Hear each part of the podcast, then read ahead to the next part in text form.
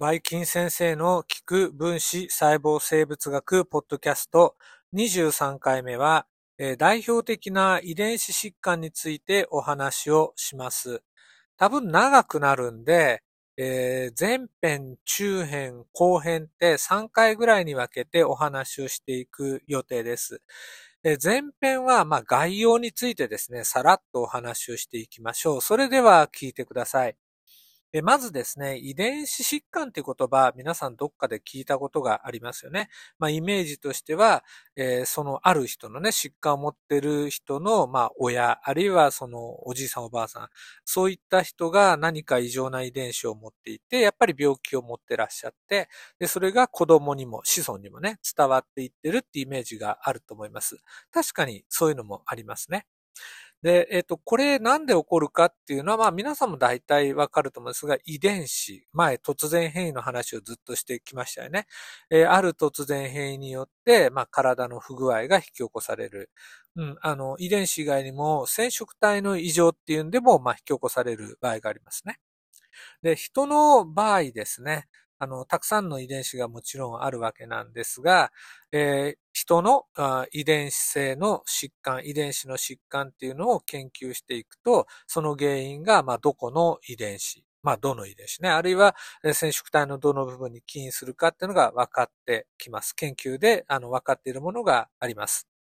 で繰り返しになりますが、要は遺伝子疾患って言った時には大きく分けてね、染色体が何か異常が起こる。例えば数が違うとか、一部分が欠損したり、重複したりって前言いましたね。えーそういう現象がある。あるいは個々の遺伝子ですね、のある部分の塩基配列が変わってしまったり、まあ、塩基配列が大きくね、欠損したり、あの、余計な配列が入ったり、繰り返し配列が増えたりっていうことが原因になる場合があります。で、もう遺伝子疾患って言った時には、とにかく遺伝子、まあ、あの、染色体も含めて異常が原因になって起こる疾患の総称ですので、えー全、あの、まあ、いわゆる先天性疾患、遺伝性のね、ご先祖様から受け継いでくる遺伝子の先天性疾患と、それからご先祖様ね、親は全然異常がなかったんだけど、ある人のところで発生する癌なども含めて呼んでいます。そう。あの、狭い意味で遺伝病とか遺伝子疾患っていうふうに言うんですけど、えーこれはあの子孫に伝わる場合ね、狭い意味っていうのは、現在ではそういった子孫、次世代にね、遺伝しない場合も、あの遺伝子に異常があって起こる病気ね。例えば癌なんてそうなんですよ。えー別にあの子孫に伝わらないような癌もありますからね。えーそれも含めて、えー遺伝子疾患っていうふうに呼んでいます。で、この遺伝子疾患っていうのは、とりあえずあの、ちょっと狭い方のね、えー先天性疾患として、えーご先祖様から引き継いだ異常で、まあ、子供にそういう、あの、何か不具合が出るっていう場合は、これはメンデルの遺伝学に従います。っていうのは、あの、メンデルはね、エンドウ豆でやりましたが、真核生物ですよね。えー精子と卵子が受精して、えーそれぞれにあった、例えば、あの、1番なら1番染色体が2個合わさって受精卵になったらね、できますよね。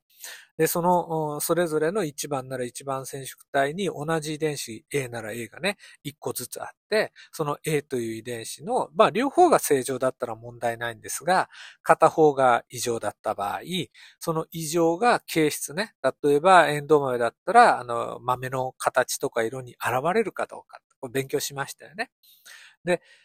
ある遺伝子の野生型って言って、まあ、集団としてね、大多数の個体が持っているような遺伝子のタイプと、それに対して、まあ、あの何か突然変異が起こったようなものっていうのが考えられる。変異、変異遺伝子ね、考えられる。じゃあ、えー正常なその野生型遺伝子と変異遺伝子が組み合わさった場合ですね、えーその個体の、えー性質がどうなるか、これ表現系と言いますが、野生型と同じだったら変異遺伝子の影響はなかった。これがメンデルの遺伝の法則でいう優性遺伝ですね。で、一方で、野生型の遺伝子を1個持ってるんだけど、変異した遺伝子1個のあの、影響が出てしまって、まあ、個体の表現形ね、形とか行動とか変わる場合は、これは優性遺伝の、まあ、形質を示すっていうふうに言われる。優性遺伝の変異というふうに言うことができます。あの、遺伝性疾患も全く同じですね。だから、あの、優性遺伝で、まあ、伝わる遺伝性疾患と、劣性遺伝として伝わる遺伝性疾患っていうのがあります。で一応ですね、あの代表的なものっていうのをちょっとお伝えしていくと、まず、上染色体の優性遺伝の遺伝病として、まあ医療をやってる人ならね、これ覚えなきゃいけないですね。えー、家族性高コレステロール結晶。LDL レセプターの遺伝子の異常によって起こります。それから網膜が細胞腫、レッチーノブラストーマですね。これは、えー、今度やりますね。癌抑制遺伝子の一つ、RB1 遺伝子の異常に起こる、よって起こる目の疾患ですね。で、それから家族性大腸腺腫症。これが APC 遺伝子。これも癌抑制遺伝子だね。の変異によって起こる病気です。こういうのがね、要するに異常遺伝子が父方、母方、どっちでもいい。一個でも、あの、伝わってくると病気を発症します。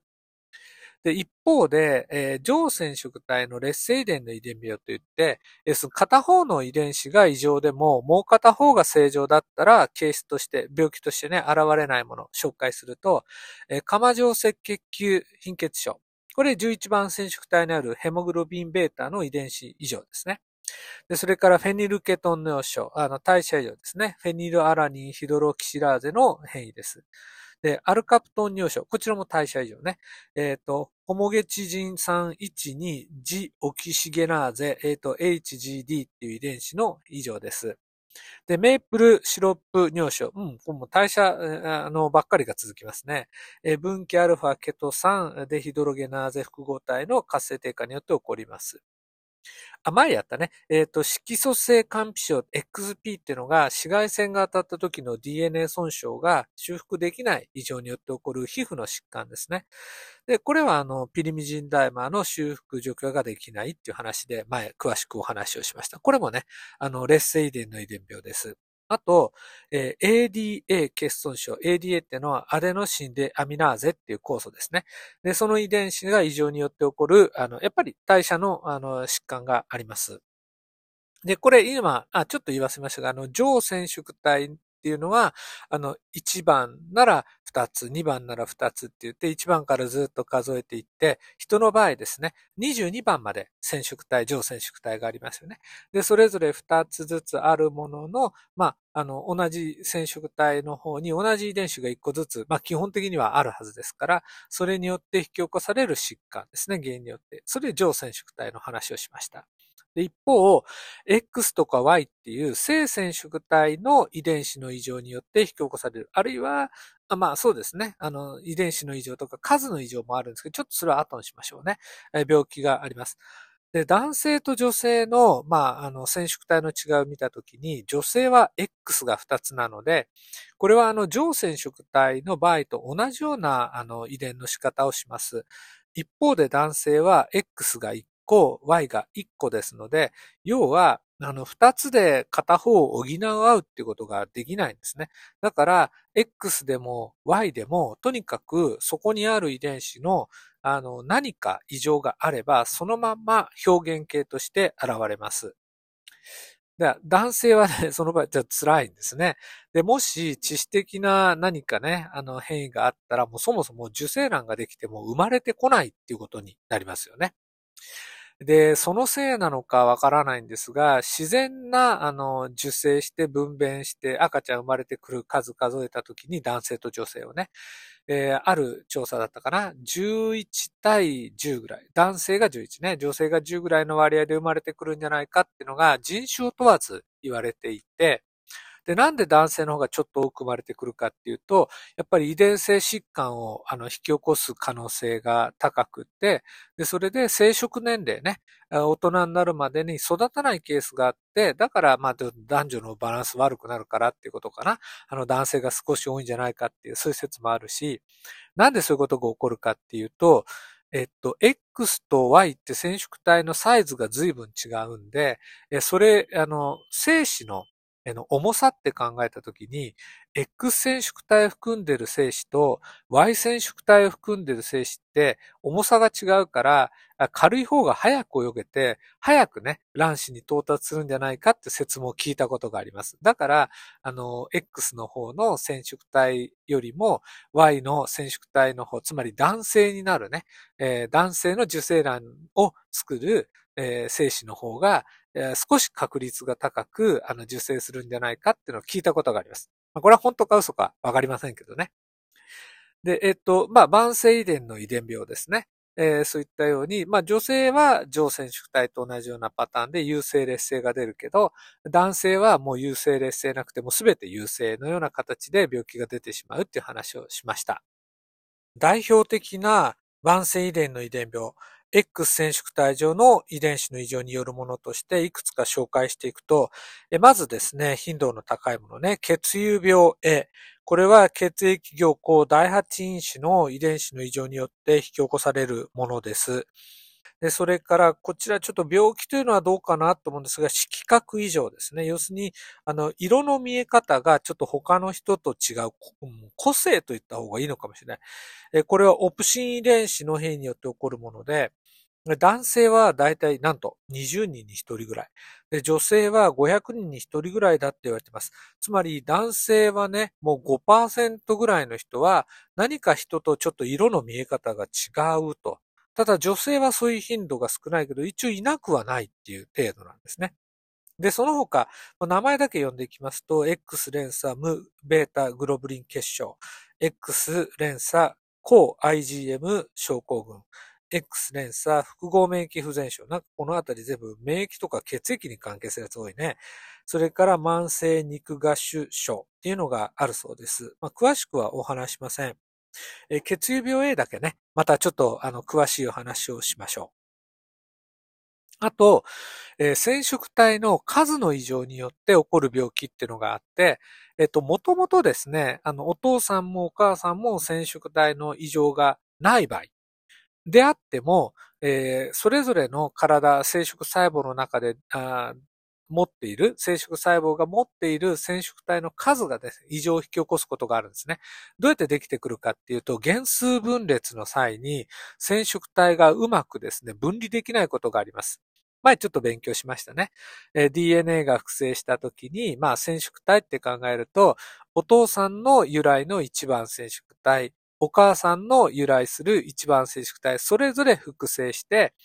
えっ、ー、と、お父さんの一番が二つになってくっついてる。これ、ね、姉妹染色分体と言いましたね。で、この姉妹染色分体を、もう、えっ、ー、と、いよいよ細胞が分裂するときに、えー、二つのね、将来娘細胞に分かれる極にですね、正常体っていうのがあって、えそこから防水子が伸びてきて、その姉妹染色分体に、まあ、結合して、で、それを二つの細胞にぐーっとね、引き寄せて分けていくって言いました。これ失敗することがあるんですね。ちゃんと防水子が、あの、まあ、具体的に言うとセントロメアっていう染色体のある場所にくっつかなかったり、あるいはぐーっと引っ張っていくときにどうなるんでしょうかね。うまく引っ張りきれなくって、結局、二つできるね、あの、細胞の片方に、えー、染色体が余計に一個いっちゃうとか、その代わりもう片方の方に染色体がいかなかったりする。じゃあ、あの、本来ですね、精子とか卵子っていうのが出来上がった時には、もう染色体っていうのはそれぞれの種類のものが1個ずつなきゃいけないのに、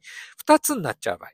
あるいは0個になっちゃう場合があるんですね。じゃあそういってできた異常な染色体数の配偶子が今度受精した場合ですね。受精卵の中である染色体の数が1個足らないとか、1個余計にできるってことがあります。で、これが結局ね、染色体の数の異常を引き起こす。数の異常による疾患を引き起こすんですね。で、今極端な話をしましたが、染色体っていうのはある部分で乗り換えが起こったり、別の染色体とね、一部分が入れ替わることですね。あるいは同じ染色体のある部分が大きく欠落したり、部分的に欠落したり、余計な配列、まあ、染色体の一部分がね、増幅するのかな、そういうのが、あの、できてしまうこともあります。それがもろもろですね、生殖細胞、まあ、作る段階で起こってしまうと。だから、